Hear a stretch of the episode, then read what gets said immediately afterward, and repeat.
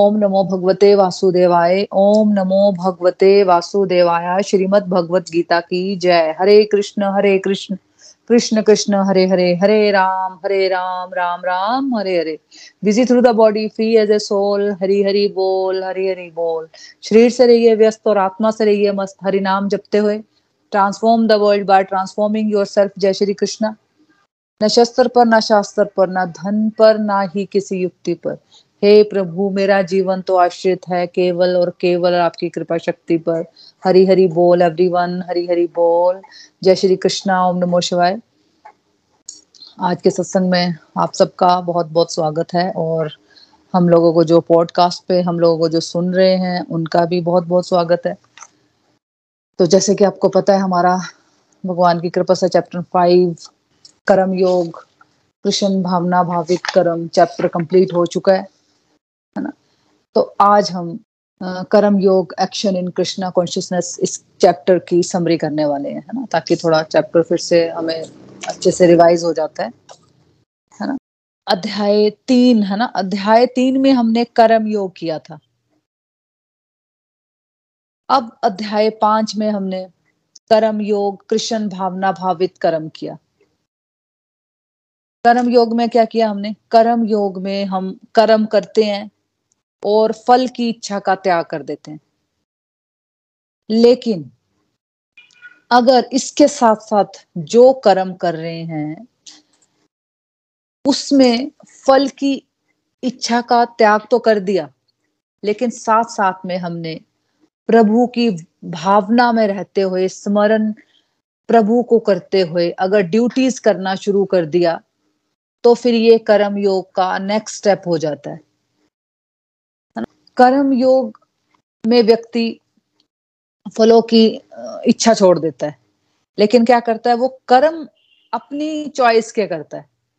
अपनी पसंद के कर्म करता है है ना? यानी कि उसमें सेवा की भावना नहीं होती। फलों की इच्छा तो नहीं करता, ये अच्छी बात है है ना? लेकिन मन मर्ज़ी करता है। नेचर के अनुसार जो पसंद आएगा वो करता है। लेकिन भक्ति योग इज़ एडवांस्ड वर्जन ऑफ़ कर्म योग, क्योंकि इसमें व्यक्ति न केवल फलों की इच्छा नहीं रखता है, और अपनी नेचर के परे जाकर भी कुछ करना पड़े ना, भक्ति भाव में तो वो कर देता है। यानी कि एक व्यक्ति कुछ भी करने को तैयार हो जाता है ना? तो लोग कहते हैं ना कि भक्ति गीता में लिखा है कि कर्म करो कर्म करो। है ना? कई लोग जैसे हमें आसपास हमें मिलते और क्या क्या क्या कहते हैं लोग कि गीता में तो लिखा है कि कर्म करो कर्म करो, है ना? लेकिन वही, अब आप भगवत गीता के स्टूडेंट हो गए हो तो आप क्या बोल सकते हो कि भी भगवत गीता के अंदर कर्म योग और भक्ति योग दोनों की चर्चा आती है। कर्म योग में व्यक्ति फलों की इच्छा नहीं करता, लेकिन चलता अपनी नेचर के अनुसार है ना? कुछ चीज़ें नहीं भी करता वो है ना? चाहे भगवान की सेवा ही करनी हो तो व्यक्ति बोलेगा कि मैं नहीं कर सकता, है ना? तो भक्ति योग में व्यक्ति हर प्रकार की सेवा करने को तैयार हो जाता है, क्योंकि वो अपना नहीं सोचता, है ना? क्योंकि वो ज़्यादा प्योरीफायर हो चुका है, इसलिए वो कहता है कि वो भगवान की भक्ति में रहकर सारे कार्य करता है। वो अपने कार्य इस तरह से करता है ताकि प्रभु उसके कर्मों से प्रसन्न हो। इसलिए ये ज़्यादा एडवांस्ड वर्जन है। थर्ड चैप्टर में हमने जाना कि हमें एक्शन करना चाहिए, लेकिन हमें फ्रूट से भी इतनी पूरी अटैचमेंट छूटी नहीं होती थोड़ी थोड़ी अटैचमेंट रहती है। लेकिन नॉलेज होती नहीं है है ना? बिल्कुल भी ज्ञान नहीं होता हम लोगों को। इसलिए व्यक्ति करता तो रहता है। ज्ञान ना होने की वजह से कुछ भी थोड़ा बहुत वो दान वगैरह, ये सब चीज़ें वो करता रहता है। ये थर्ड चैप्टर है। फोर्थ चैप्टर में हमें दिव्य ज्ञान मिला। जब दिव्य ज्ञान जीवन में आया तो कर्म योग प्लस दिव्य ज्ञान जब मिला तो उससे ये फिफ्थ चैप्टर आया। कर्म योग, कृष्ण भावना भावित कर्म। जिसमें जिसे निष्काम कर्म योग भी कहते हैं। कि जब हम नॉलेज लेकर जब हम कर्म करते हैं ना तो उसमें ज़्यादा चांसेस है कि हमें ज़्यादा अच्छी तरह से समझ आए और उसमें शुद्धि ज़्यादा होती है है ना? इस अध्याय में हम पढ़ने वाले हैं कि जब हम शरीर से तो हम सारी ड्यूटीज़ कर रहे हैं बाहर से, है ना? लेकिन अंदर से हमने फलों की चिंता करनी छोड़ दी और प्रभु को स्मरण करना शुरू कर दिया। तो क्या होता है, फिर हमें पाँच लाभ मिलते हैं। एक व्यक्ति को ऐसा करने से। पहला लाभ ये होता है कि उसका मन शांत हो जाता है। दूसरा उसको वैराग्य आ जाता है, विरक्ति हो जाती है। वैराग्य मतलब दुनियादारी की चीज़ों से उसकी अटैचमेंट छूटती है। नाम से, पैसे से, शौहरत से उसको धीरे धीरे डिटैचमेंट होनी शुरू हो जाती है। फिर उसकी पेशेंस बढ़ती है सहन शक्ति बढ़ जाती है। पहले उसको लोगों की छोटी छोटी बातें भी बहुत बड़ी बड़ी लगती थी। है ना, कि मुझे उसने ये क्यों बोल दिया? इसी में वो फंसा रहता था, है ना? फिर उसको लगता है, ठीक है यार, बोल दिया उसने, वो उसका ओपिनियन है, मैं क्यों टेंशन लू? मैं क्यों उसके बारे में सोच रही हूँ? है ना? फिर उसको आध्यात्मिक दृष्टि मिलती है। मीन्स उस भगवान की कृपा से, भगवान की प्रेरणा से उसको आइडियाज़ आने शुरू हो जाते हैं कि कैसे वो अपनी स्पिरिचुअल प्रोग्रेस की ओर ध्यान दे। और इसके बाद अल्टीमेटली उसको आनंद मिलता है ब्लिस मिलता है, जो परमानेंट स्टेज होती है हैप्पीनेस की। है ना? देखो, इस अध्याय में अर्जुन ने भगवान श्री कृष्ण से पूछा कि भगवान कर्म करके फल की इच्छा का त्याग करना, ये श्रेष्ठ रास्ता है? या भक्ति भाव से कर्म करना, इन दोनों में से बेस्ट कौन सा है? तो भगवान श्री कृष्ण ने क्या कहा था? दोनों ही अच्छी बातें हैं। है ना? दोनों ही बातों से आप अध्यात्म में आगे बढ़ रहे हो। लेकिन सबसे बेस्ट ये है कि अगर आप भक्ति भाव में रहकर कर्म करो, और दोनों में क्या डिफरेंस है, ये भी हमने समझा था। इस डिफरेंस को हम फिर से समझते हैं कि कर्म करो, फल की इच्छा ना करो। जैसे कि क्या होता है, ये कर्म करो, फल की इच्छा ना करो। जैसे कि मान लो आप खाना बना रहे हो, है ना? जैसे हम हाउस वाइफ से हम खाना बना रहे हैं। और आप सोच रहे हो, खाना अच्छा बने या ना बने, मेरा तो कर्म है, मैं अपनी फैमिली के लिए खाना बना रही हूँ। कोई मेरे को अप्रिशिएट करे या ना करे, मुझे कोई फ़र्क नहीं पड़ता। मुझे कोई अप्रिशिएट करे या मेरी कोई निंदा करे, ठीक है, कोई बात नहीं, है ना? मैंने तो अपनी ड्यूटी करनी है है ना? तो आपने स्टेबिलिटी से अपनी ड्यूटी की खाना बनाने की। तो ये हुआ, कर्म करो, फल की इच्छा का त्याग कर दिया ये आपने, है ना? अब इसमें स्पिरिचुअल प्रोग्रेस इसमें भी स्पिरिचुअल प्रोग्रेस हो रही है आपकी, है ना? आप शांत हो रहे हो, है ना? चिंता घट घट जाएगी आपकी, है ना? फाइनल परम गति की तरफ़ आप जा रहे हो, मुक्ति की तरफ़ आप बढ़ रहे हो, चिंता नहीं होगी आपको, है ना? प्रैक्टिकल रहना स्टार्ट कर दोगे, है ना? लेकिन अगर आप दूसरे एग्ज़ाम्पल में खाना बना रहे हो, भजन गा रहे हो साथ में, प्रभु के लिए बना रहे हो, सोच रहे हो कि मैंने प्रभु के लिए भोग बनाना है, इसके लिए मैं खाना बना रही हूँ है ना? तो ऑटोमेटिक है कि खाना अपने आप ही बहुत स्वाद बनेगा। है ना? उसमें कुछ स्पेशल नहीं आपको। अगर आप बिना प्याज लहसुन के भी बना रहे हो ना तो वो खाना आप ध्यान देना, जब आप प्रभु को याद करते हो भोग लगाने के लिए बनाते हो ना तो वो खाना ऑटोमेटिकली बहुत स्वाद आता है उसमें। है ना? तो आप भोग लगा रहे हो भजन गाते हो, खाना बना रहे हो और कहते हो कि प्रभु, आपका ही सब कुछ है। आप इसको ग्रहण कीजिए। है ना? आप इसमें पहले अपना आशीर्वाद दीजिए मुझे ताकि हम आपके आशीर्वाद से युक्त ये भोजन हम जो प्रसाद है उसको हम ग्रहण करें। है ना? ताकि हमारे अंदर की जो विकार हैं अंदर की जो नेगेटिविटीज हैं उसका नाश हो। है ना? और उस उस खाने को हम पूरे अपने फैमिली को दें अपने पूरे परिवार को वो, वो भोग लगा हुआ खाना प्रसाद रूप में दें। तो ऑटोमेटिक है कि वो खाना, खाने के जो वाइब्रेशंस है ना, भगवान की ब्लेसिंग्स मिलती हैं हमारे, हमको और हमारे सारे परिवार को। है ना? और जो आप उनका चरणामृत दे सकते हो बच्चों को, अपने पूरे परिवार को, है ना? तो पूरी वाइब्रेशंस आती है ये खाने से और ये अपने चरणामृत से, है ना?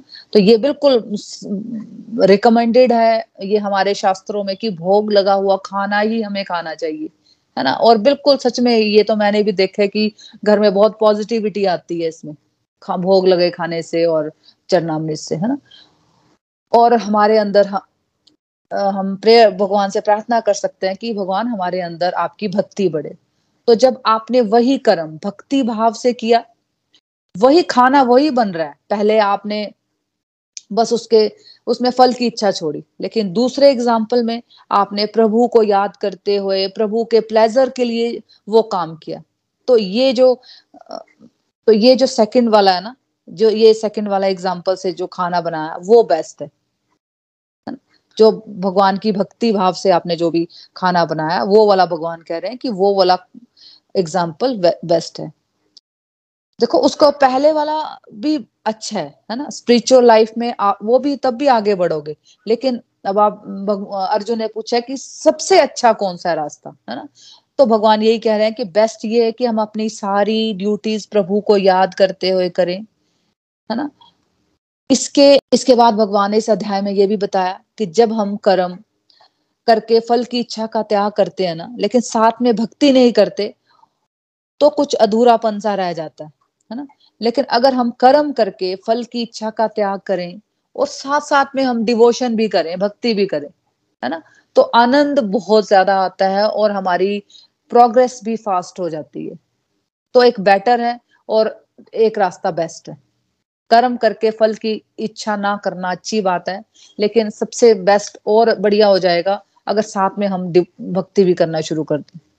तो इस रास्ते में जो आगे बढ़ जाते हैं जो शुद्ध आत्मा हो जाते हैं वो सबको ही अपना प्रिय मानते हैं। किसी के साथ कोई ग्रजेस नहीं रखते कोई दुश्मनी नहीं रखते है ना? इंसान एक सोच लेता है कि भाई मैं हमेशा के लिए नहीं आया हूँ मैं खाली हाथ आया हूँ खाली हाथ ही जाऊँगा। मुझे किसी न किसी जन्म में फिर से मुझे ये आ, ये चीज़ें इसको उतारने के लिए फिर से वापस आना पड़ेगा है ना? तो वो कोई भी हिसाब अपने साथ नहीं लेके जाना चाहता। है ना? तो उनको एक बात समझ आ जाती है कि वसुदेव कुटुम्बकम। सभी भगवान के बच्चे हैं तो आपके मन में किसी के लिए कोई बुरा भाव नहीं आता। ऐसे लोगों की वाइब्रेशंस भी बड़ी पॉजिटिव होती है। तो ज़्यादातर लोग भी उनको प्रेम और सम्मान देते हैं, है ना? आप सबने फील किया होगा कि एक आदमी को मान लीजिए पाँच लोग रिस्पेक्ट करते हैं वर्ल्ड में, है ना? वही अगर आपकी स्पिरिचुअल प्रोग्रेस हो जाती है है ना? आपकी साल, दो साल, तीन साल, पाँच साल चलने से आपकी स्पिरिचुअल प्रोग्रेस हो जाती है। और ऐसे भी स्पिरिचुअल लीडर है वर्ल्ड में, जिनको लाखों लोग अलग तरह का सम्मान देते हैं। तो वो जो रिस्पेक्ट है, वो उनके अंदर जो परमात्मा बैठे हैं ना, और उन्होंने जो परमात्मा के साथ अपना कनेक्शन स्ट्रोंग कर लिया है ना, वो रिस्पेक्ट उनके लिए आती है। तो प्रभु के रास्ते में जब हम आगे बढ़ते हैं तो हम भी सबको प्यारा मानते हैं और सभी लोग भी हमें प्यारा मानते हैं, है ना? क्योंकि जो हम पॉजिटिव वाइब्रेशंस देते हैं ना दूसरों को, जब हम, देखो, जब हम बाहर से कुछ नहीं बोल रहे हैं, मुँह से, लेकिन अंदर से भी जो हम सोचते रहते हैं ना, वो वाइब्रेशन दूसरे को जाती है है ना? ये आप सबने भी महसूस किया होगा फील किया होगा, है ना? तो वो रिलेशन के बिगड़ने का कारण ये भी होता है कि बेशक हम बाहर से ना बोले, लेकिन अंदर हमारी सोच उनके लिए नेगेटिव होती है। है ना? तो लेकिन जब हम स्पिरिचुअलिटी में आगे बढ़ते हैं, जब हम इन चीज़ों को समझते हैं, है ना? तो हमें क्या लगता है कि यार सभी भगवान के बच्चे हैं, वसुदेव कुटुम्बकम भगवान कह रहे हैं ना? तो मुझे जैसे मेरे अंदर परमात्मा, आत्मा रूप में परमात्मा बैठे हैं तो भाई सबके अंदर आत्मा रूप में परमात्मा बैठे हैं, है ना? तो मुझे किसी के लिए कोई ग्रजेस नहीं रखने, हैं है ना? मुझे सबके लिए अच्छा सोचना, है है ना चलो अच्छा नहीं सोच सकते तो बुरा भी मत सोचो, है ना? तो कि पॉजिटिविटी बढ़ती है सब तरफ़ नेगेटिव वाइब्रेशंस नहीं ट्रांसमिट करते हमारी तरफ़ से, कोई भी ऐसी बात नहीं होती, ना अंदर से, ना बाहर से, है ना? तो इस तरह से सभी लोग हमें भी प्यारा मानते हैं और हमें भी सम्मान देते हैं और हम भी उनको सम्मान दे रहे होते हैं, है ना? तो होगा तो वही, जो हम करेंगे भाई वो ही हमें मिलेगा। अगर हम किसी को नेगेटिव वाइब्रेशंस दे रहे हैं तो हमें भी नेगेटिव ही मिलेगी। हमें कुछ पॉजिटिव नहीं, कुछ मिल जाएगा, है ना? चाहे बेशक, बोलते तो हैं कि दो इंसान है ना दो इंसान में मतलब मान लो आप, आपकी किसी से नहीं बनती, मान लो आपकी कोई फ्रेंड है, कोई रिलेटिव है तो ये आप करके देखना, है ना? आप भगवान के आगे बैठना और बोलना कि भगवान, मैं चाहती हूँ कि वो पर्टिकुलर सोल को मैं जो भी उसके मन में है, मैं चाहती हूँ कि वो, मैं उससे माफ़ी मांगती हूँ, है ना? और मैं भी माफ़ करती हूँ, अगर मेरे को भी किसी ने, उसने दुख दिया है तो। है ना? तो अगर आप उसको पॉजिटिव वाइब्स देना शुरू करोगे ना तो ये हो ही नहीं सकता कि आप अगर आप दो तीन महीने उसको इस तरह से भगवान के आगे प्रार्थना करते रहोगे ना तो आप खुद मुझे बताओगे कि सच में ये बहुत ही इफ़ेक्टिव है। है ना? तो हमें कुछ भी किसी के लिए ग्रजेस नहीं रखने, हम स्पिरिचुअलिटी में आगे बढ़ रहे हैं तो हमें अंदर से भी किसी के बारे में गलत नहीं सोचना, है ना? और जो भगवान कह रहे हैं कि जो मेरी बताई हुई बातों पर चलता रहेगा ना उतना ही वो शुद्ध शांति को अनुभव करेगा। देखो शांति है नहीं आजकल जीवन में है ना? कलयुग चल रहा है। क्योंकि ज़्यादातर लोग भगवान की बातों पर नहीं चल रहे हैं। जो भगवान की बातों पर चलेंगे उनको ही अंदर से शांति का अनुभव होगा। है ना? आपको देखो कहीं पता कर आ, करने जाना नहीं पड़ेगा। आपको खुद ही महसूस करोगे कि आपका जीवन शांत हो गया है ना? और जो भगवान की बात नहीं मान रहे हैं हो सकता है कि सामाजिक दृष्टि से उन्होंने बहुत सारा सामान इकट्ठा कर लिया है, गाड़ियाँ, बंगले, लेकिन हो सकता है कि अशांति, क्लेश और टेंशन है उनके जीवन में, है ना? क्योंकि हम बाहर का जीवन देखते हैं, सबका हम बाहर का जीवन देख रहे हैं कि उसके पास इतनी गाड़ियाँ, उसके पास इतने बंगले और ये मेरे पास तो ये सब चीज़ें नहीं है है ना? तो हम उनका बाहर का जीवन देख रहे होते हैं, है ना? साथ में भगवान ने इस अध्याय में ये भी क्लियर किया कि एक जो सोल होती है ना, अपने पाप कर्मों के लिए और अपने पुण्य कर्मों की ज़िम्मेदारी उसी को लेनी होती है। है ना? लेकिन जब अज्ञान होता है, जब इग्नोरेंस होता है हमें, जब सब कुछ मिल रहा होता है ना हमें तो हम भगवान को कभी थैंक यू नहीं कहते। हम कहते हम सारा क्रेडिट हम खुद को दे देते कि भाई मैंने ये डिसीज़न लिए थे लाइफ में, इसलिए ये हुआ है। है ना? मैंने डिसीज़न लिया था, वो मैंने एफडी करवाई थी, या ये मैंने डिसीज़न लिया था, वो मैंने जगह ली थी। आज से पंद्रह साल बाद देखो, इसकी ये वैल्यू होगी, ऐसा, ये हम सब क्रेडिट खुद को देते हैं। लेकिन बात, जब कष्ट आते हैं जीवन में, है ना? तो हम अपनी फैमिली को सोसाइटी को गवर्नमेंट को, और फिर फाइनली हम, जब कुछ नहीं होता तो फिर हम, चलो, भगवान को ही कोसना शुरू कर देते हैं। तो ये अज्ञान होते हैं। तो भगवान ने देखो हमें छूट दे रखी है। ये हमेशा याद रखना है, भगवान ने हमें फ्री विल देकर रखी हुई है। हमें हमारे कर्मों का उत्तर दायित्व खुद ही लेना पड़ेगा। अकाउंटेबिलिटी लेनी पड़नी है हमें अपने कर्मों की। है ना? कि जो कुछ अच्छा हुआ वो भगवान की कृपा है और जो अच्छा नहीं हुआ मेरे जीवन में कुछ दुख है तो वो भाई मैंने भी कभी कुछ किया होगा ज़िंदगी में है ना? अभी इस, इस जन्म में नहीं तो पुराने कुछ जन्मों में मेरा कुछ किया होगा मैंने तो मुझे ये दुख मिलना मिला इस जीवन में है ना? तो वो अकाउंटेबिलिटी लेनी है भगवान को कोसना नहीं है भगवत गीता से कम से कम आपने एक लर्निंग भी ले ली ना कि भगवान को थैंक यू करना है और भगवान को कोसना नहीं है तो तो ही देखना आपका जीवन कितना सही दिशा में जाएगा है ना? एक इंसान दो चार दिन पहले खाना क्या खाया? वो भूल जाए मेरे को नहीं याद है कि मैंने परसों या उससे एक दिन पहले क्या खाना बनाया। मुझे नहीं याद है है ना? तो जब कोई कष्ट आता है तो हम बोलते हैं कि हमने तो कभी बुरा किया ही नहीं, है ना? हम बोलते हैं, हम सब बोलते हैं, है ना? आपको कैसा पता कि आपने कभी बुरा नहीं किया, है ना? हो सकता है कि आपने इस जन्म में बुरा नहीं किया, लेकिन आपको क्या पता है कि आपने दस जन्म पहले या पिछले जन्म में क्या किया, है ना? या मैंने क्या किया? तो इसके अकॉर्डिंग रिएक्शन आते हैं। हो सकता है कि आपने कुछ या मैंने कुछ गड़बड़ की है दस जन्म पहले उसका रिएक्शन आज हमें लेना पड़ रहा है है ना? क्योंकि लॉज ऑफ़ कर्माज इतना सिंपल नहीं है। जैसे अगर आ, दे, देखो मैंने भी इस जीवन में ये चीज़ मैंने भी एक्सपीरियंस की है कि सच में जो हमने गलत किया होता है ना, वो इसी जन्म में हमें दिख जाता है कि यार मैंने पर्टिकुलर ये चीज़ की थी तो देखो मुझे अभी आज ये मिला, है ना? और कोई अच्छा भी कुछ किया हो ना, वो भी दिख जाता है कि यार शायद मैंने कुछ किया होगा तभी मुझे उसका अच्छा रिज़ल्ट मिला। है ना? तो लॉज ऑफ़ कर्मास इतना सिंपल नहीं है, हमें इस जन्म को तो खुद पता चल जाता है ना? लेकिन पुराने जन्मों में हम क्या क्या करके आए हैं? क्योंकि ये सोल की यात्रा है और लाखों करोड़ों जन्मों से ये सोल अपने शरीर बदल रही है। तो हमने पता नहीं होता किस जन्म में क्या किया हुआ है ना? जैसे अगर आपने आज बीज लगाया, है ना? तो क्या खाने में आपको कल उसका फल मिल जाएगा? या समय लगेगा? समय लगेगा उसमें बहुत, है ना? अब आपको आपने कर्मों के बीज लगाए या मैंने कर्मों के बीज लगाए दस जन्म पहले, अब कर्म भी किए मैंने पाप वाले, है ना? उसका फल अब मिला। मीन्स दुख का परिणाम लेना पड़ा। उस समय हमें ज्ञान था नहीं। तो हमने क्या कहा? मेरे साथ ही ये क्यों हो रहा है? है ना? जब हमें पहले हमें कोई इस चीज़ की नॉलेज नहीं थी, कोई ज्ञान नहीं था तो हम क्या कहते हैं कि यार मेरे साथ ही क्यों? है ना? मैं ही क्यों? फिर हम भगवान को फिर कोसना शुरू हो जाते हैं बार एग्ज़ाम्पल एक भगवत गीता में था कि भगवान तो जैसे दो पक्षी हैं, एक पेड़ पे, है ना? एक पक्षी हम है आत्मा रूप में और एक पक्षी परमात्मा रूप में भगवान हमें देख रहे हैं, है ना? वो हमारे क्रियाकलापों को देखते रहते हैं कि ये कर क्या रहा है है ना? हम हम मस्त हुए पड़े हैं, इंद्रिय भोगों की चीज़ों में मस्त हुए पड़े हैं।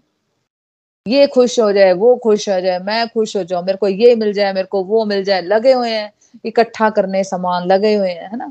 लेकिन जो परमात्मा है, वो देखता रहता है कि कभी तो मेरी तरफ़ देखे ये, और मैं इसको अपनी शरण में लू, है ना? कभी तो मेरी तरफ़ आए, क्योंकि भगवान की तरफ़ हम एक कदम चलते हैं, भगवान हमारी तरफ़ दस कदम आते हैं तो भगवान सिर्फ़ साक्षी रूप में हमें देखते हैं। है ना? हमारे कर्मों को वो पूरा देख रहे हैं, हम क्या कर रहे हैं, क्या अच्छा कर रहे हैं, तब भी वो देख रहे हैं, बुरा कर रहे हैं, तब भी वो देख रहे हैं, है ना? वो हमें बिल्कुल परमात्मा रूप में हमें अंदर से समझाते हैं वो, लेकिन हमें तो समझना नहीं होता, है ना? तो हर एक इंडिविजुअल को ये समझना पड़ेगा कि उसके हर कर्म का उत्तरदायित्व उसका ही है है ना? इसको एक और एग्ज़ाम्पल से हम समझते हैं कि एक फ़ेमस टेनिस प्लेयर थे, है ना?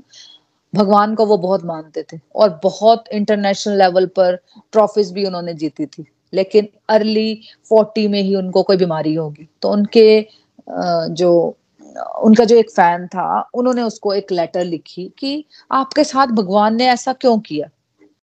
तो उन्होंने उसको रिप्लाई किया कि देखो, मैं एक मिडिल क्लास फैमिली से था।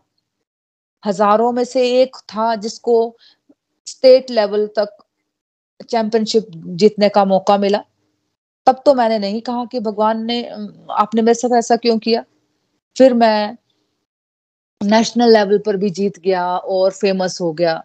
तब भी मैंने नहीं कहा कि मेरे साथ ऐसा क्यों किया भगवान ने। फिर मैं इंटरनेशनल लेवल पर चैंपियनशिप जीतने शुरू हो गया। मुझे इतना सम्मान मिला, इतना सम्मान मिला।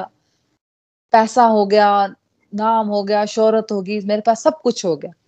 पर मैंने फिर भी नहीं कहा कि भगवान थैंक यू आपने मेरे साथ ऐसा क्यों किया? तो आज अगर मेरे जीवन में मुझे कष्ट आया है तो मुझे कोई अधिकार नहीं है कि मैं प्रभु से पूछूँ कि आपने मेरे साथ ऐसा क्यों किया, है ना?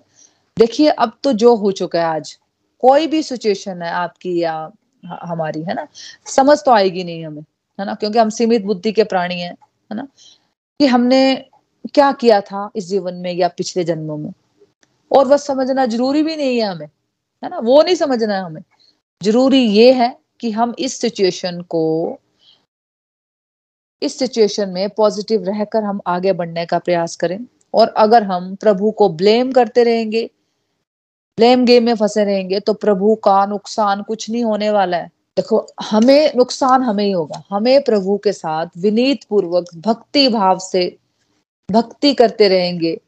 तो प्रभु ने जो हमें पेशेंस देनी है ना राइट एटीट्यूड देना है, ताकि हम मुश्किल समय से जल्दी बाहर निकल आए तो फिर वो भी नहीं हम ढंग से कर पाएँगे, क्योंकि हम प्रभु के शरण लेंगे ही नहीं ना।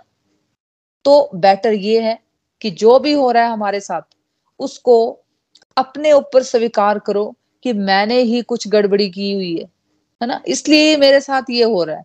इसलिए प्रभु की भक्ति में अपने आप को लगाइए, अपने मन को लगाइए ताकि सहन शक्ति मिले पेशेंस मिले, आपको प्रभु सद्बुद्धि दे, आपको और सही दृष्टि दे आपको, ताकि हम जल्दी से जल्दी उस मुश्किल समय से हम बाहर निकल पाए।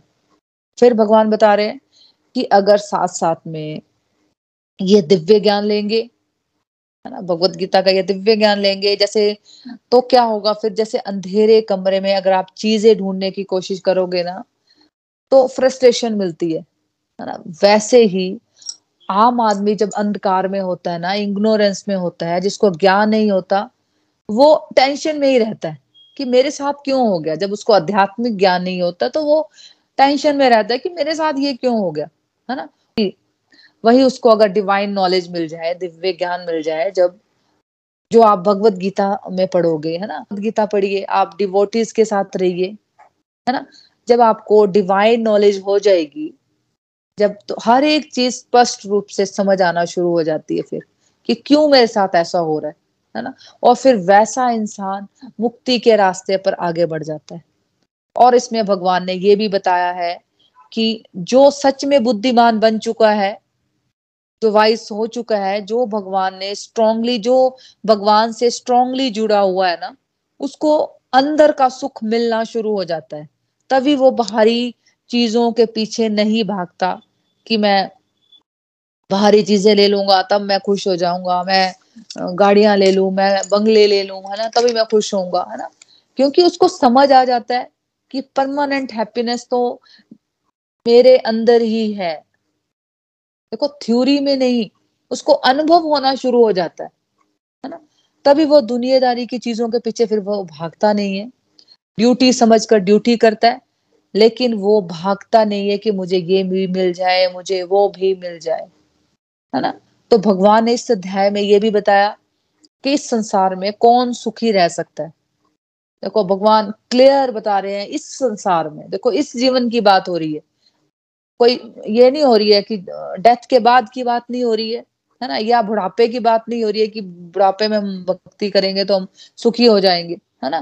देखो, भगवान क्या करे कि भी इस संसार में कौन सुखी रह सकता है? जिसने अपनी इच्छाओं पर काबू पा लिया, जिसने अपने क्रोध पर काबू पा लिया, अपनी इंद्रियों पर काबू पा लिया, वो इसी संसार में खुशी पा सकता है।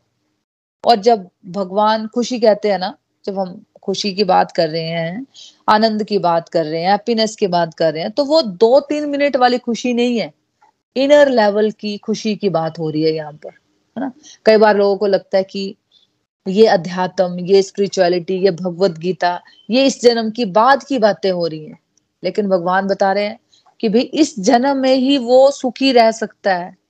क्रोध पर काबू पा ले अपनी इंद्रियों पर काबू पा ले और अपनी इच्छाओं पर काबू पा ले तो इसके साथ साथ हमें जो गोलोक एक्सप्रेस का मॉडल है ना संग साधना, सेवा, सदाचार four pillars of spiritual life अध्यात्म के चार स्तंभ, इसको फॉलो करने को हमें कहा जाता है।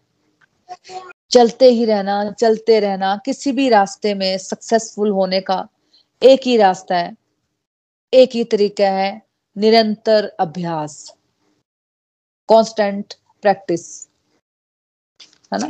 तो हमें क्या करना है? इस रास्ते में हमें निरंतर चलते रहना है। ये नहीं कि अब सीख लिया तो इसको छोड़ दो, है ना? जब जब तक आप इसकी, इसके साथ जुड़े रहोगे, भक्तों के साथ रहोगे, है ना? तो आप ये चीज़ें आपके प्रैक्टिस में रहेंगी हमेशा के लिए, है ना? जैसे हमें भगवत गीता कैसे पढ़नी है हमें? जैसे हम रोज खाना खाते हैं, रोज हम नहाते हैं, रोज हम ब्रश करते हैं, ये ये चीज़ें हमें अब जीवन तक हमें ये साथ में रखनी है। है ना? ये नहीं है कि ये चीज़ें वैसी नहीं है कि बस सीख लिया और हो गया है ना? तो देखो जो क्रिक, क्रिकेट में भी आगे पहुँचे हैं फुटबॉल में आगे पहुँचे हैं टेबल टेनिस में कोई भी गेम में जो आगे पहुँचे हैं ना किसी भी फ़ील्ड में वो सारे अभ्यास प्रैक्टिस से ही आगे पहुँचे हैं है ना? चाहे मटेरियल सक्सेस हो चाहे स्पिरिचुअल सक्सेस हो है ना? करत करत अभ्यास जड़मती हो तो सुजान। इसलिए हमें लगातार बार बार हमें इस रास्ते पर चलते रहना है। तो भगवान हमें इस चैप्टर में ये भी श्योर किया भगवान ने कि जो लगा रहेगा लगा रहेगा, उसको भगवत कृपा मिलेगी, मेरी कृपा मिलेगी और जो अल्टीमेटली फाइनल मुक्ति की तरफ़ है ना, वो बढ़ बढ़ जाएगा।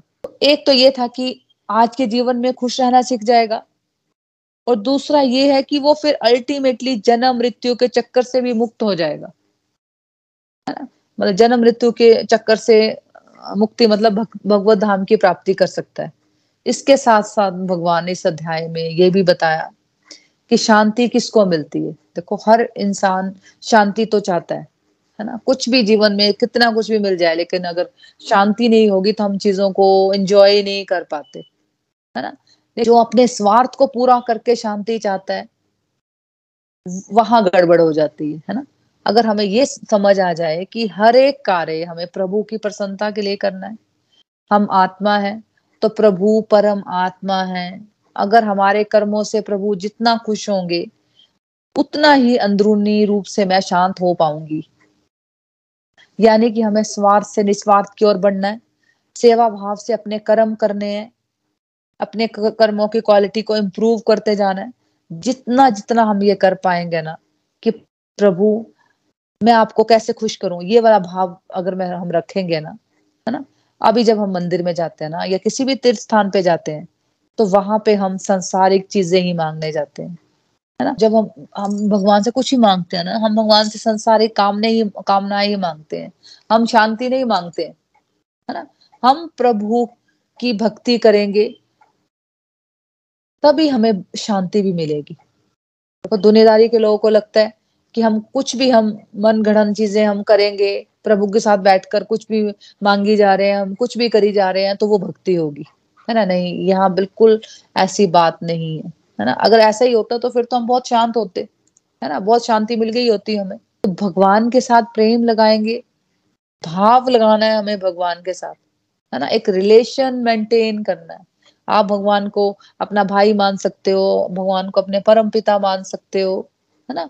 जो भी रिलेशन आपको अच्छा लगता है भगवान के साथ से वो रिलेशन आप बना सकते हो, है ना? इसलिए नहीं कि हमें कुछ मिल जाए तो वो व्यापार हो गया। अगर आप चाहते हो कि भी मुझे ये मिल जाए, मुझे वो मिल जाए, इसलिए मुझे भगवान से प्रेम करना है तो भाई वो तो फिर व्यापार हो गया, है ना? अभी हमने प्रभु को अपनी इच्छा पूर्ति का देखो एजेंट बनाया हुआ, है ना? लेकिन हमें क्या करना है अब? अब हम भगवत गीता हम सीख रहे हैं, है ना? तो हमें प्रभु को हमें अपना स्वामी मानना है। ऐसी डिवोशन करेंगे कि प्रभु, ऐसी हमें भक्ति करनी है, ऐसा भाव हमें ला, हमें अपने अंदर लाना है कि प्रभु हमें ये दो, वो दे दो, है ना? तो फिर नहीं मिलेगी हमें मन की शांति, है ना? लेकिन यहाँ किस चीज़ की बात हो रही है? जब हम ये सोचें, जब हम मन में ये भाव लाएँ, है ना? जब भक्ति भाव से हम भगवान से रोज दिन में दिन, चार बार पाँच बार ये माने ये सोचे ये प्रार्थना करें कि प्रभु आप स्वामी हो और मैं आपकी सेवक हूँ और मुझे कर्म ऐसे करने हैं जिससे आपको प्रसन्नता मिले। मीन्स हमें समाज कल्याण के खाली अपनी फैमिली मेंबर्स के कल्याण के नहीं सारे समाज के कल्याण के कार्य करने हैं। प्रभु का सेवा भाव समझकर। है ना? जैसे जैसे हम ये करते चलेंगे वैसे वैसे हम अंदरूनी रूप में हम शांति का अनुभव करेंगे, है ना? तो हमें क्या समझना है? अल्टीमेटली हमें समझना है कि Krishna is enjoyer and he is the proprietor है ना? और वो ही मेरे परम हितेशी हैं, है ना? वो ही मेरे लिए, सबके लिए टॉप मोस्ट वेल विशर है। जो ये बात जानता है, इसका रिज़ल्ट ये होगा कि हम सब पीसफुल हो जाएँगे। ऐसा व्यक्ति फिर भौतिक दुखों से छुटकारा पाकर शांति प्राप्त करता है। श्रीमद भगवत गीता की जय। Hare Krishna Hare Krishna. Krishna Krishna, Hare Hare. Hare Ram Hare Ram. Ram Ram, Hare Hare. Busy through the body free as a soul Hari Hari बोल, हरी हरी बोल। Transform the world by transforming yourself जय श्री कृष्णा, हरी हरी बोल। तो friends अब reviews की तरफ़ बढ़ते हैं कि आज के सत्संग से आपने क्या सीखा। या आपका कोई डिवाइन एक्सपीरियंस है, आप कोई बात शेयर करना चाहते हो हमसे तो आप शेयर कर सकते हो। हरी हरी बोल जी। हरी बोल एवरीवन हाँ जी, आज का सत्संग भी हमेशा की तरह मोना जी बहुत ही आनंदमय रहा। बड़े ही सुंदर ढंग से आपने हमें चैप्टर फाइव की समरी करवाई। और हमने इसमें, इस चैप्टर में हमारी ये लर्निंग्स बनी हैं। यानी कर्म योग, कृष्ण भावना भावित कर्म में हमने ये सीखा है कि प्रभु ने इसमें हमें कर्म योग और भक्ति योग, इन दोनों के बारे में बताया है कि हम इन दोनों ही रास्तों पे चल के अपने जीवन का, जो हमारे जीवन का परम लक्ष्य है, उस तक पहुँच सकते हैं। तो इसके लिए हमने जो मेन बात हमारी समझ में आई है कि इन दोनों इन दोनों ही रास्तों में हमारी मंजिल एक ही है कि प्रभु के साथ हमारा साक्षात्कार यानी आत्मा का परमात्मा से मिलन। तो इसमें प्रभु ये बात समझा रहे हैं कि असली सन्यासी वही है जिसने अपनी फीलिंग्स पर विजय पाई है, जिसे अच्छे और बुरे की पहचान है। और हमारा जो कर्म योग है, यानी डेली जो हम कर्म करते हैं, उसमें यदि हम भक्ति योग को शामिल करें, यानी अपने हर कर्म को हम प्रभु को याद करके करें तो ये रास्ता जो है, ये उत्तम रास्ता है और इसमें हम जो है प्रभु प्रभु की ओर, यानी अपना जो हमारा आध्यात्मिक, आध्यात्मिकता की ओर बढ़े हैं, उसमें हम उन्नति कर पाने में सक्षम हो पाएँगे। तो इसके लिए हमें प्रभु से यही प्रार्थना करनी है कि हे प्रभु, हमें जैसे कि अर्जुन श्री कृष्ण से प्रार्थना कर रहा है कि हे प्रभु मुझे सही रास्ता बताओ ताकि मैं अपने कर्तव्य को पूर्ण कर सकूँ। तो इसी तरह हमें भी अर्जुन की तरह यही प्रभु श्री हरि से यही प्रार्थना करनी है कि हे प्रभु, हमें सही रास्ता बताओ। और एक बात हमने ये भी समझी कि इसमें प्रभु श्री हरि कहीं भी ये बात नहीं कह रहे कि हमें अपने कर्तव्य से विमुख होना है या फिर अपने परिवार को छोड़ना है। तो यदि हम इससे हमने इससे हमारी ये लर्निंग्स बनी कि यदि हम अपने कर्म योग में ज्ञान योग को भी सम्मिलित करें तो ये रास्ता जो है हमारा उत्तम रास्ता होगा और इससे हम संसार की सच्चाई को भी समझ पाने में सक्षम हो पाएँगे। यानी सबसे पहले तो हमारे अंदर जो अहम की भावना है आ, उसका हमें त्याग करना है और अपना जो प्रभु श्री कृष्णा से हमें अटैचमेंट बनानी है। और डिटैच किससे होना है? हमें मटेरियल थिंग से, यानी काम, क्रोध, मोह, लोभ, ये सब जो हमारे हमारे अंदर विकार हैं, इन सबसे हमें, हमने ऊपर उठना है। तभी हम प्रभु के बताए रास्ते पर चल पाएँगे, क्योंकि यदि हमारा मन शुद्ध होगा, यानी हमारी आत्मा पवित्र होगी, तभी जो है हमारी आत्मा का परमात्मा से साक्षात्कार हो पाएगा। तो जब हम अपने जैसे मोना जी ने भी बड़े अच्छे एग्ज़ाम्पल दिए कि यदि जब हम जो भी कर्म करते हैं अपनी रूटीन में, वो हम भक्ति भाव से करेंगे, यदि हम भोजन बना रहे हैं और हमारे हमारे साथ साथ हमारे किचन में प्रभु का भजन लगा हुआ है तो उसमें हमारी प्रभु की पॉजिटिव वाइब्रेशन जाएँगी और जो हमारा जो भोजन है, वो प्रसाद बन जाएगा तो हमारे परिवार को पॉजिटिव वाइब्रेशंस मिलेंगी। तो एक बात और भी हमने समझी कि प्रभु और इस चैप्टर में हमने मेन बात ये समझी कि प्रभु ने हमें जो भी ड्यूटीज़ दी हैं, उसे हमने भक्ति भाव से करना है बेस्ट वे से करना है। क्योंकि प्रभु प्रभु प्रभु ने इस चैप्टर में यही बताया है कि अपने कर्म से विमुख नहीं होना है। तो जब हम अपना हर कर्म प्रभु को याद करें, याद करके करेंगे तो हमारे वो जो कर्म है, वो दिव्य कर्म हो जाएँगे और इससे हम प्रभु को प्रसन्न कर पाएँगे, प्रभु का सानिध्य प्राप्त करेंगे।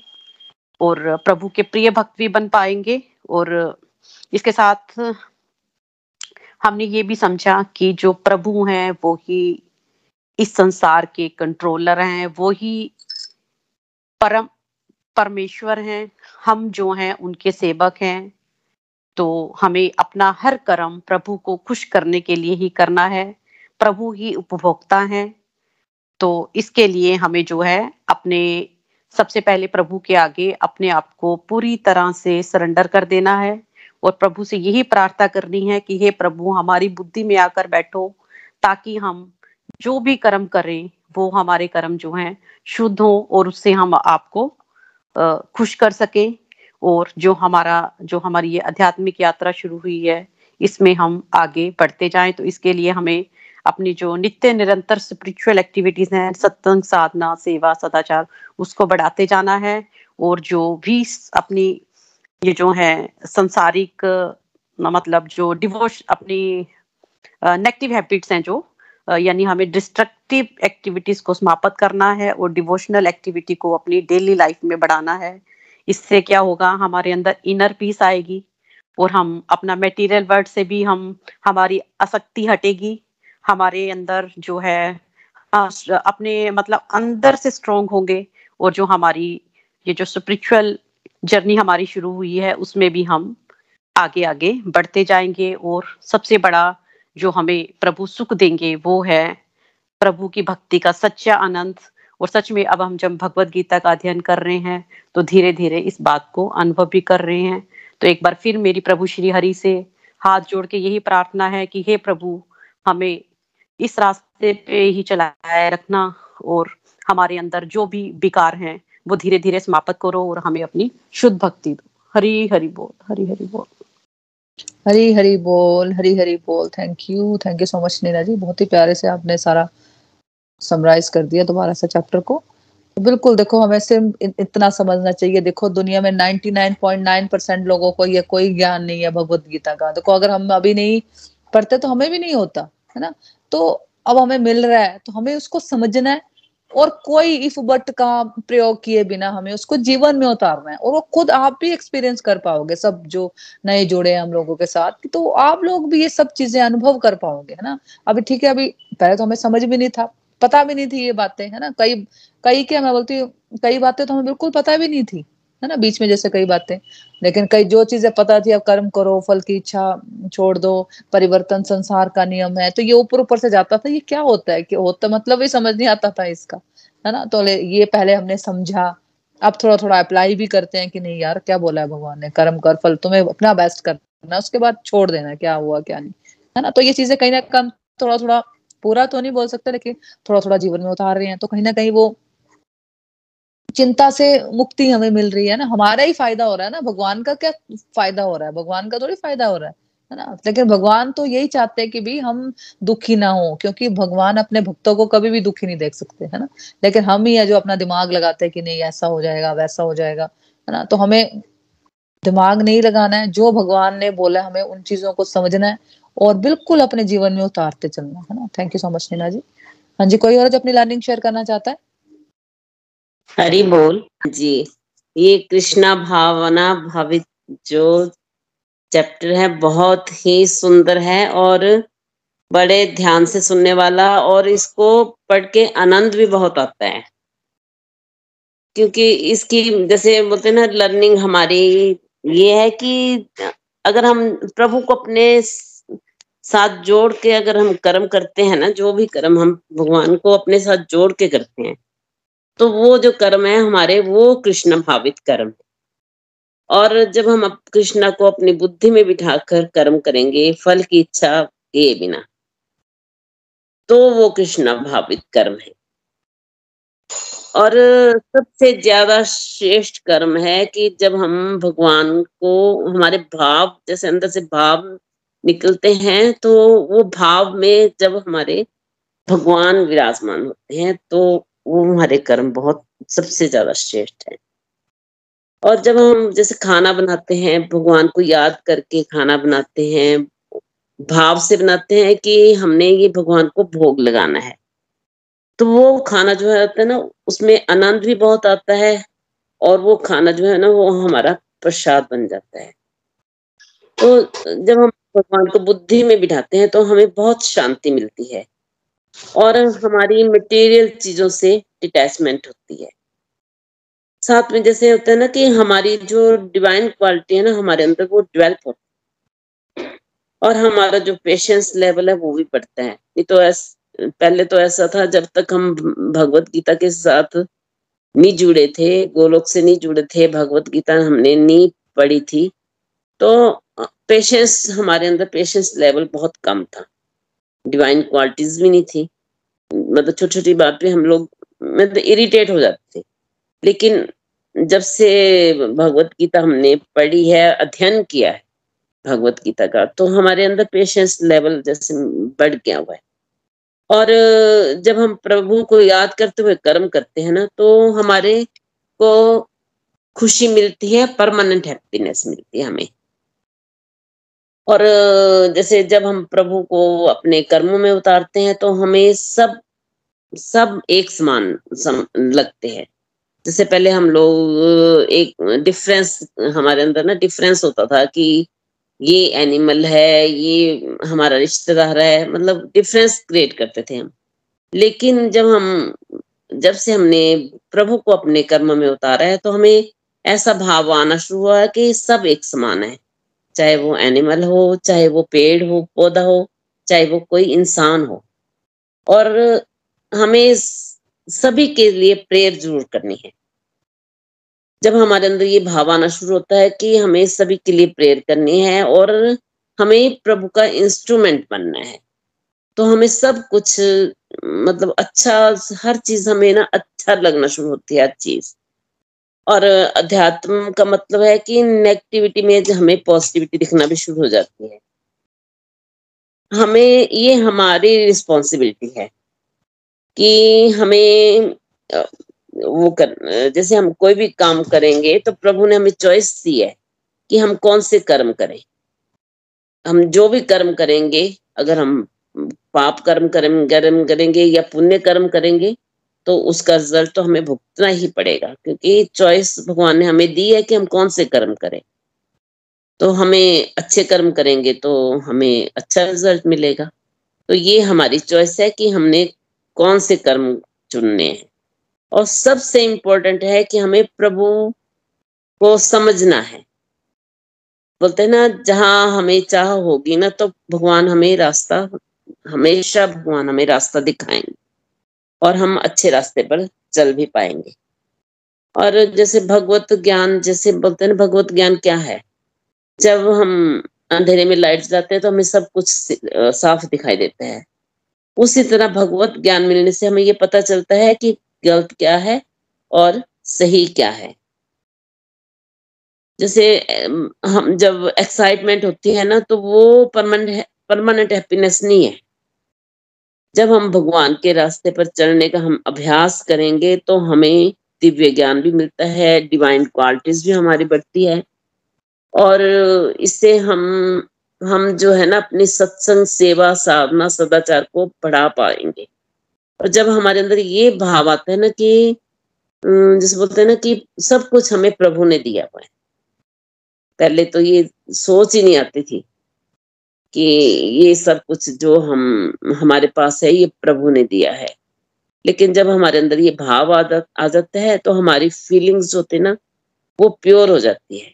हमारा भगवान के साथ प्रेम भाव बढ़ता है और हमें भगवान का हर वक्त ग्रेटफुल होना है थैंक्स करना है कि प्रभु से ये जो है, सब कुछ जो है, हमें प्रभु से मिला हुआ है कि प्रभु हमें प्रभु से हमें ये मांगना है कि मुझे ऐसे कर्म करने कि हम ऐसे कर्म करें कि जिससे सबका हम भला कर पाए।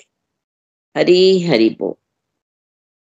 हरी हरी बोल, हरी हरी बोल। ब्यूटीफुल रिव्यू बिल्कुल। आज तो आपने पूरा भगवत गीता का क्रक्स ही बता दिया कि हम भगवत गीता से क्या सीखते हैं, है ना? और सबसे अच्छी बात तो मैंने जो सीखी ना, मुझे लगा कि सच में जो आपने कहा कि फिर वो छोटे बड़े का कॉन्सेप्ट ही खत्म हो जाता है। लगता है कि किसी पक्षी को भी देखते हैं ना तो लगता है यार, इसको, इसमें भी सेम देखो, वो ही सोल है इसमें, है ना? जो मेरे में है, या किसी बड़े आदमी है, या किसी छोटे आदमी में, वो कॉन्सेप्ट ही भी खत्म हो जाता है। और सबसे बड़ा, मैंने ये चीज़ देखी कि फ्री विल का कॉन्सेप्ट मैंने सीखा कि भाई, भगवान कह रहे हैं कि भाई, मैं तुम्हें एक फ्री विल देकर रखी हुई है है ना?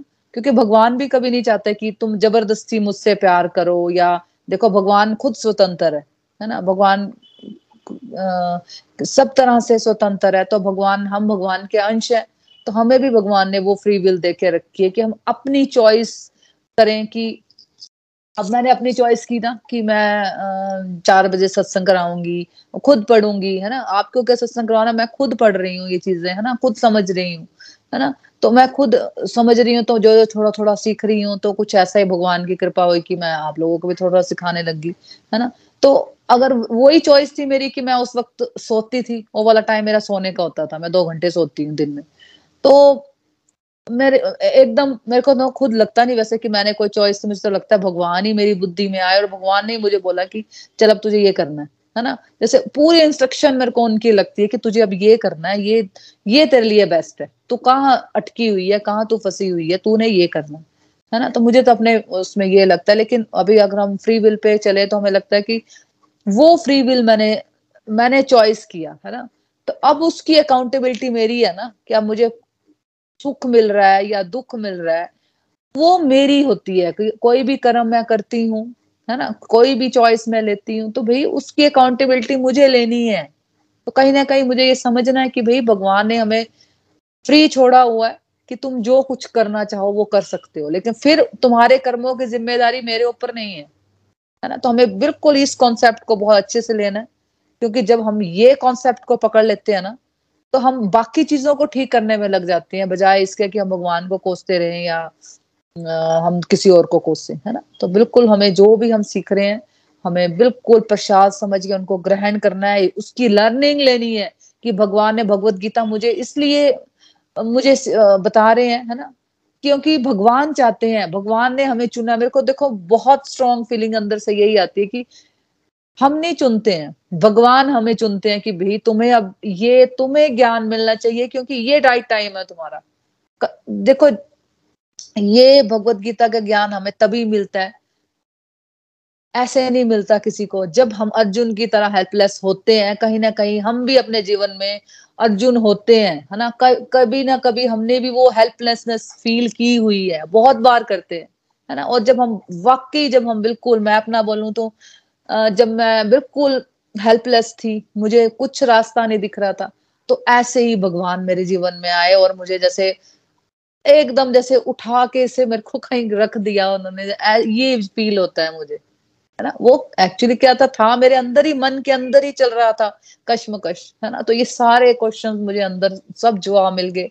मुझे किसी का आंसर मुझे किसी से कुछ नहीं पूछना पड़ा। तो भगवान की मेरे ऊपर बहुत असीम कृपा है। तो मैं चाहती हूँ कि आप लोग भी सोचो ये सब चीज़ें कि भाई क्यों जुड़े आप? कहीं ना कहीं आप भी, कहीं ना कहीं उस, आप में भी वो अर्जुन वाली फीलिंग्स होंगी। है ना? तो सबने अपना अपना देखना है और सच में इसकी अनलर्निंग्स लेनी है। अगर आप चाहते हो कि आपके जीवन में भी ये सुख आए, ये शांति है थैंक यू सो मच मम्मा हाँ जी, कोई और है जो अपनी लर्निंग शेयर करना चाहता है? या कुछ भी, जो नए डिवोटीज है प्लीज़ मैं उनको भी थोड़ा सा बिल्कुल बोलूँगी। वो थोड़ा थोड़ा अपनी लर्निंग शेयर किया करो। कैसा लग रहा है? आप अपनी थोड़ा इंट्रोडक्शन दे सकते हो। आपको कैसा लगा? कुछ एक दो लर्निंग तो आप बता ही सकते हो ना कि क्या सीखा आपने, क्या नहीं। तो हमें बहुत अच्छा लगेगा। प्लीज़ आप थोड़ा सा बोला करो, है ना? अगर आप बोल नहीं सकते तो प्लीज़ व्हाट्सएप ग्रुप पे थोड़ा अपनी लर्निंग ही शेयर कर दिया करो। दो तीन लाइनें लिख दिया करो कि आज मैंने ये सीखा, या आपके जीवन में कुछ हेल्प हो रही है तो आप शेयर कर सकते हो। हाँ जी, ममता जी, आप बोल सकते हो? हरे हरे बोल मुना जी।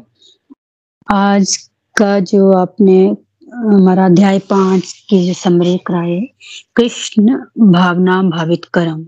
सच में ये चैप्टर जो था तो ये तो चैप्टर लगता था कि सारा हम हम लोगों पे ही बना है। हम हम क्या मतलब मैं कह रही हूँ, मुझ पे ही था।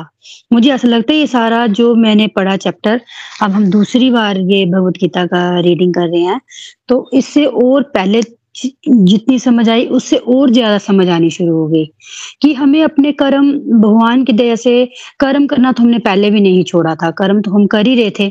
पर बट जो उसमें एक अटैचमेंट बना के रखते थे तो वो सीखा हमने कि अटैचमेंट नहीं बनानी है। भगवत गीता पढ़ते हुए, सच में जब हम नहीं थे, आप सबसे पहले तो बहुत बहुत थैंक यू कि आपने हमें जोड़ा।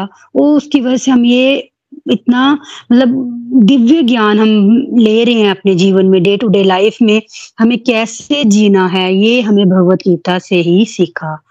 तो मैं अपनी कहूँ तो जब से आपने मुझे जोड़ा तो उसके बाद जैसे भी मैंने सुनी, पहले जैसे जो अपनी रूटीन थी, नहीं सुनती थी सो के सुनना, सो जाना, जो भी अपना मेरा उस टाइम का शेड्यूल था तो कई बार कई बार मैंने तो सो के भी सुना, कई मैंने रिकॉर्डिंग सुनी प्रॉपर जब से फिर पाँच, छह महीने बाद जब से मैंने प्रॉपर उसको लिखना शुरू किया, जो मुझे बोलना नहीं आता, आज मैं जो बोल पा रही हूँ आप सब लोगों के सामने, मुझे एक अंदर रहता था कि मैं किसी के सामने बात नहीं कर पाती। आप बोलते थे कि बोला करो ममता जी, बोला करो। तो मैं बोलती, नहीं, मेरे से तो बोला नहीं जाएगा। जो आज ये मैं डेढ़ साल बाद अच्छी तरह ये बोल पा रही हूँ, ये सब भगवत गीता की भगवत गीता का जो ज्ञान, दिव्य ज्ञान में मिला है, भगवान जी ने जो दिया है, उसी के बल बूते पर ये मैं आज सब आपके सामने ये बात कर पा रही हूँ। बिल्कुल एक मतलब अंदर से एक कॉन्फिडेंस के साथ। तो थैंक यू भगवत, श्री भगवान कृष्णा का भी थैंक यू बहुत बहुत थैंक यू उनका तो इतना भी थैंक यू करूँ मैं बता नहीं सकती। तो और साथ में जब आपने जो जो बातें हमने सीखी और कुछ आपने बताई कि कैसे करना है उस बातों को, बट किंतु नहीं किया। जो मुझे बोला गया, सुना मैंने, समझा, मैं अपनी कुछ अपनी समझ से करती गई, कुछ फिर धीरे धीरे भगवान बुद्धि में आते गए, जैसे हम स्पिरिचुअल एक्टिविटीज़ को बढ़ाते गए तो भगवान में आगे आगे रास्ता दिखाते गए मुझे। मैं अपना बताऊँ, सच में मुझे बताया, तू ऐसे कर, तू ऐसे कर। जैसे मैंने नाम जाप बढ़ाना, बढ़ाया तो धीरे धीरे उनकी तरफ़ जब अपनी एक्टिविटीज़ को बढ़ाना शुरू किया तो भगवान भी सच में बुद्धि में आए तो सही गलत का रास्ता भी पता चला।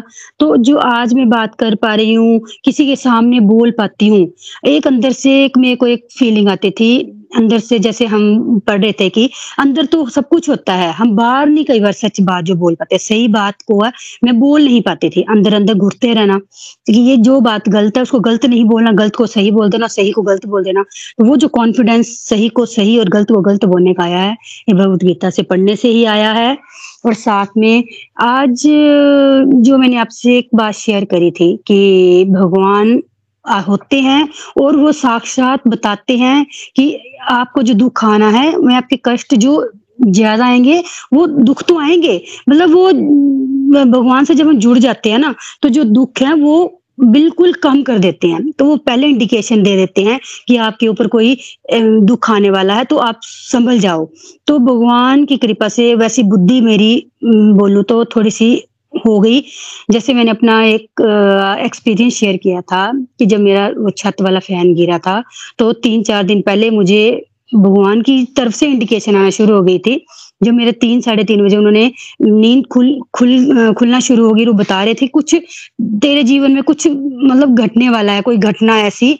तो वो सच में उसके बाद मैं उनका इतना थैंक यू करने लगी हूँ कि सच में उन्होंने मुझे जो एहसास दिलाया कि नहीं, सच में है भगवान। और मुझे तब से इतना पूरा विश्वास है कि भगवान तो हैं और वो जो आने वाले हमारे पर संकट हैं, वो हमें दिखाते हैं कि संकट आने वाला है और आप अपना जो है थोड़ा सा ध्यान बढ़ाओ भगवान की। चैंटिंग करो, जो भी अपनी स्पिरिचुअल एक्टिविटी है, जब हम चैंटिंग करते हैं तो और भी हमारी जो क्लैरिटी है, बनती जाती है।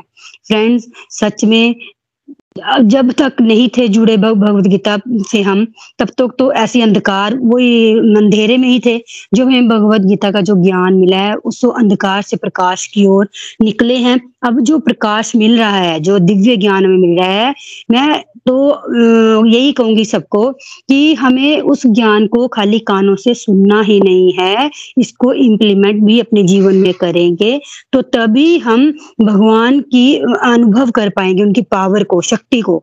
जो मैं किसी के सामने भजन नहीं गा पाती थी, मेरी पहले की भजन की आप सुनना रिकॉर्डिंग्स और आज के भजन की सुनना तो मैं सच में कृष्ण कृष्णा का बहुत थैंक यू बोलती हूँ कि उन्होंने मेरी जो एक, ये वाली हैबिट को भी सुधारा कि मैं किसी, पहले मैं कुछ गाना तो डरती थी अंदर से है कोई बोलेगा? क्योंकि मेरी ज्वाइंट फैमिली है तो मैं जो, अब तो ज़ोर ज़ोर से गाती हूँ, सुबह जब मैं पूजा करती हूँ तो मैं अच्छी तरह ज़ोर ज़ोर से गाती हूँ, मुझे कोई कुछ नहीं बोलता।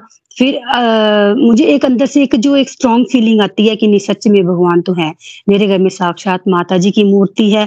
माता जी की हमारे घर में बहुत पूजा होती है। मेरी मदर इन लॉ भी वो करते हैं। तो सच में एक ऐसा भगवान से जुड़ने से भगवत गीता के पढ़ने से जो हमें एक दिव्य ज्ञान मिला है तो सच में इसका तो मैं कहूँ कि जितना भी हम भगवान का धन्यवाद करें मैं तो कोई जब तक मेरी मतलब शरीर में जान है, तब तक तो भगवान जो मुझसे जो सेवा लेने चाहेंगे मैं हमेशा आगे ही रहूँगी।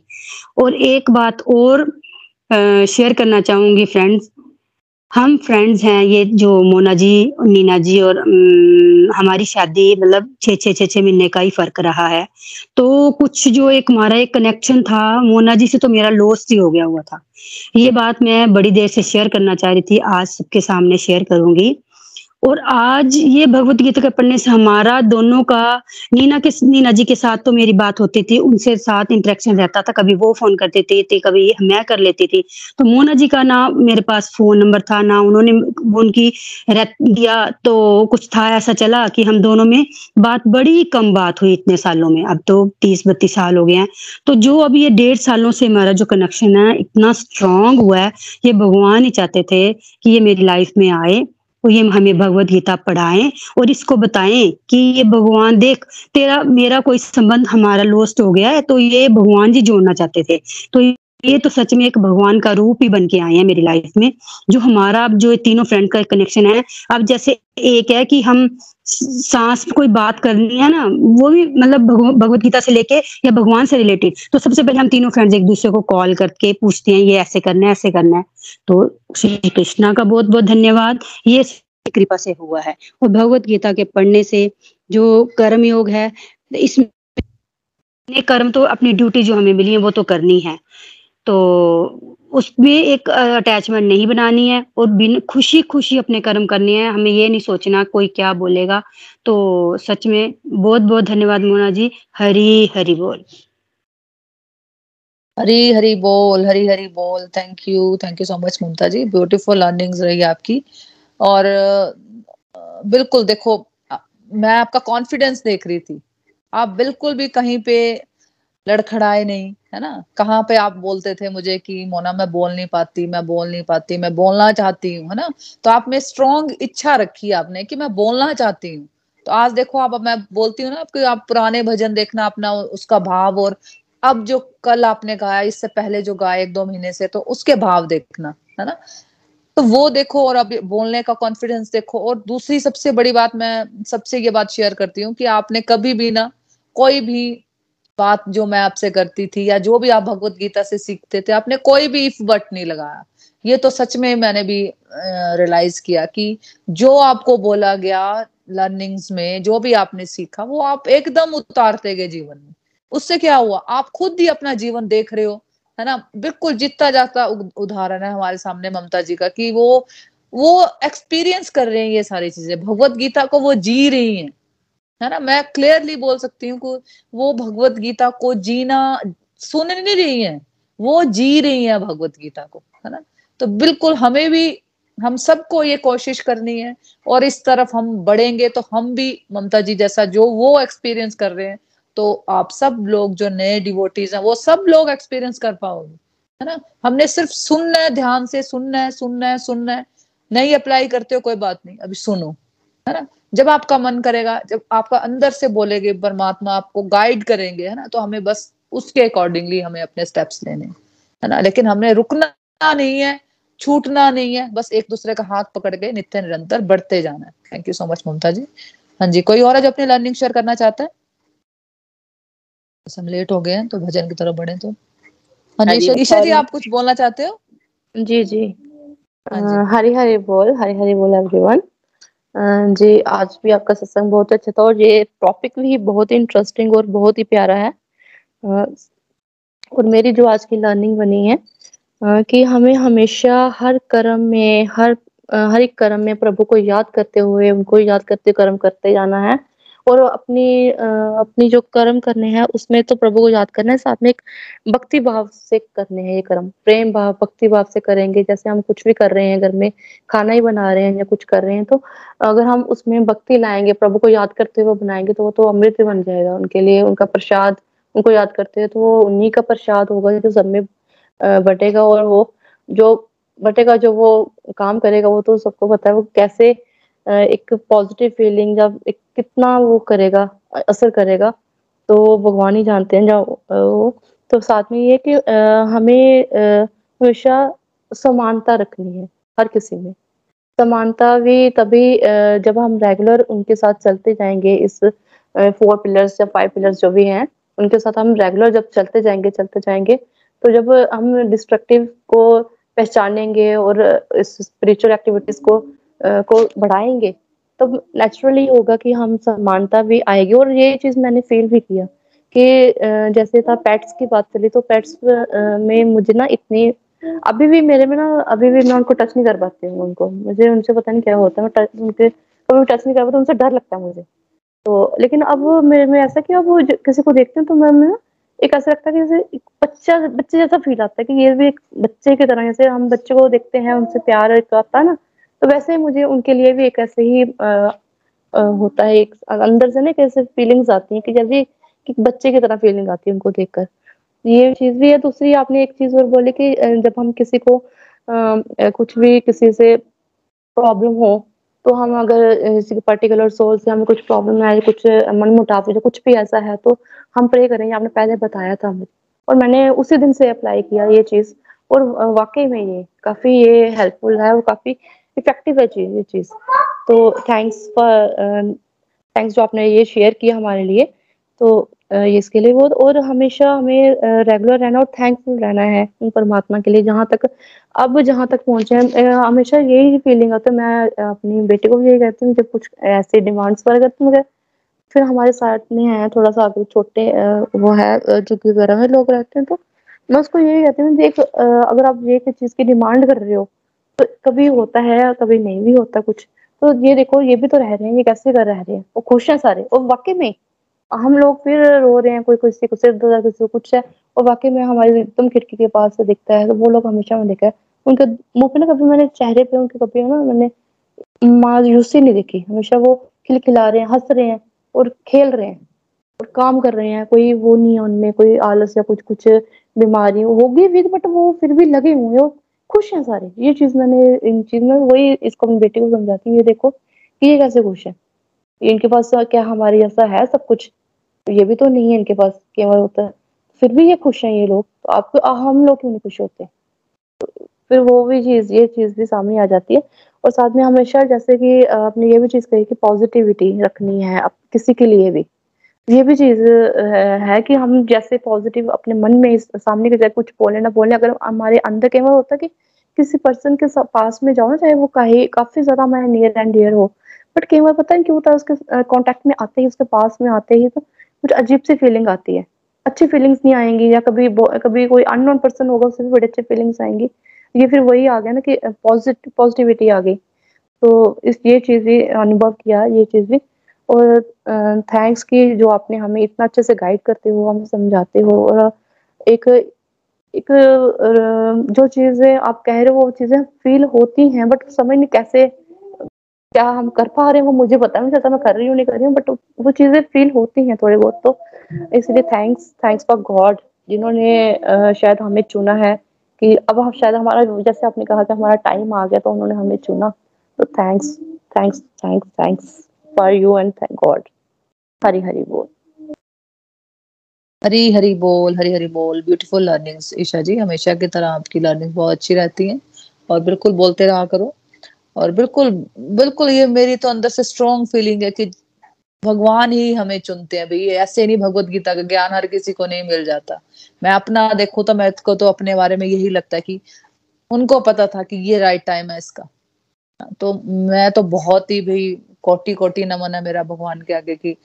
मेरे को भगवान ने चुना कि मैं ये सब सुन रही हूँ और चाहे थोड़ा थोड़ा है ना? मैं बिल्कुल नहीं बोलती कि मैंने कुछ, सब कुछ सीख लिया।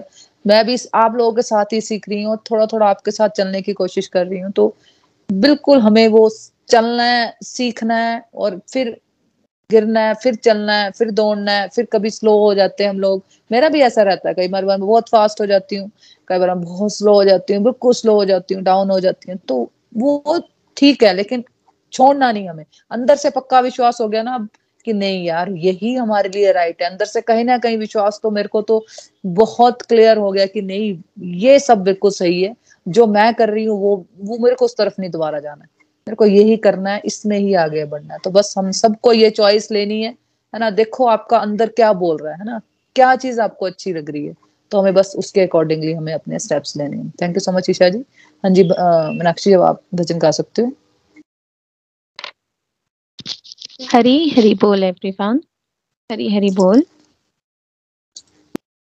भर तेरे शाम झोली भर दे। भर दे ना पहला ओ बातों में। ना पहला ओ बातों में। भर दे रे शाम झोली, भर दे भर दे ना ओ बातों में। न बहलाओ बातों में। हो, हो, आ,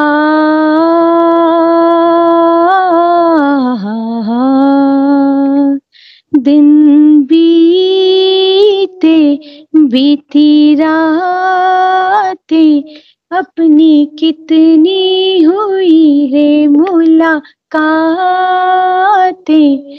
तुझे जाना, पहचाना, तेरे झूठे हुए रे सारे वादे। भूले रे, शाम तुम तो भूले भूले क्या रखा है बातों में। क्या रखा है बातों में? भर दे रे शाम झोली, भर दे भर दे ना बहलाओ बातों में। ना बहलाओ बातों में। हम नादान है, अनजान है, शाम तू ही मेरा भगवान है। तुझे चाहूँ, तुझे पाऊँ मेरे दिल का यही अरमान है। पढ़ ले रे शाम दिल की पढ़ ले पढ़ ले, सब लिखा है आँखों में। सब लिखा है आँखों में। भर दे रे, शाम झोली भर दे भर दे ना बहलाओ बातों में। क्या रखा है बातों में? हो हो हो हाँ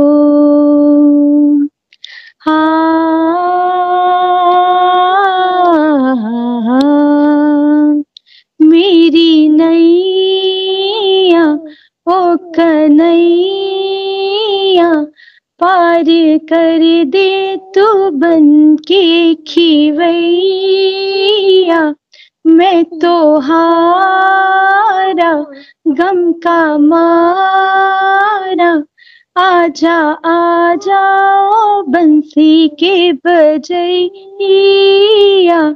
ले ले रे। शाम अब तो ले ले ले ले मेरा हाथ हाथों में।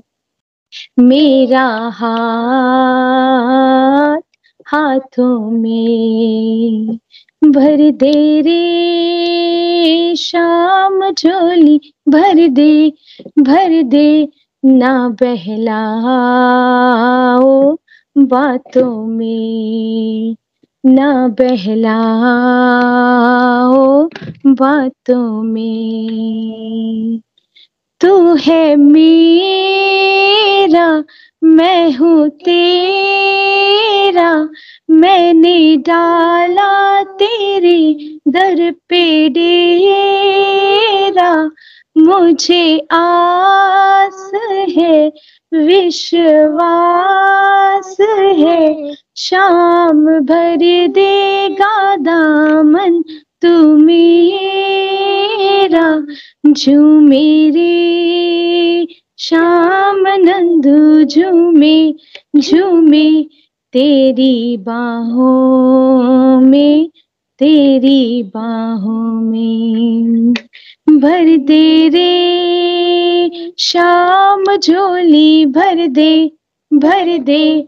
ना बहलाओ बातों में, ना बहलाओ बातों में। हो ना बहलाओ बातों में। हरी हरी बोल हरी हरी बोल।